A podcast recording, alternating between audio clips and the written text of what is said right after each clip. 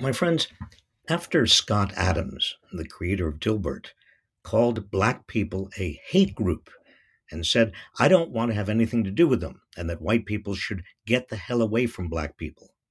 Media outlets have dropped his comic strip. In response, last Sunday, Twitter chief Elon Musk blasted the media as being racist against whites and Asians. Musk offered no criticism of Adams' comments.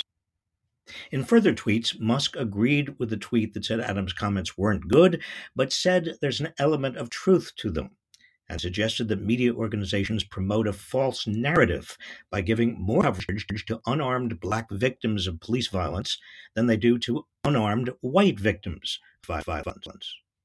Since Musk took over Twitter in October, the platform has seen a spike in virulently racist slurs. In November, Musk met with leaders of civil rights groups to assure them that he would not reinstate banned Twitter accounts until he had established a clear process for doing so, and that representatives from civil rights groups would be included on a content moderation council to advise Twitter on these policies. But Musk never formed the Content Moderation Council. Instead, weeks later, he began reinstating numerous banned accounts, including those of neo Nazis and other previously banned for hate speech. Meanwhile, the public is being swamped with Musk tweets.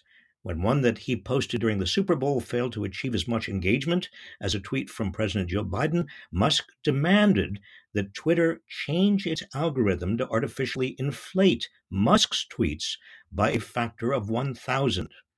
Many people who have not chosen to follow him are being served his tweets in their feed through the For You tab of the app's homepage.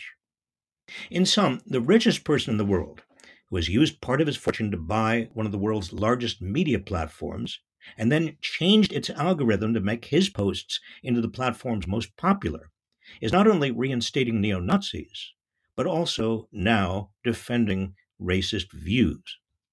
So, today's office hours question What, if anything, should be done about this? What do you think?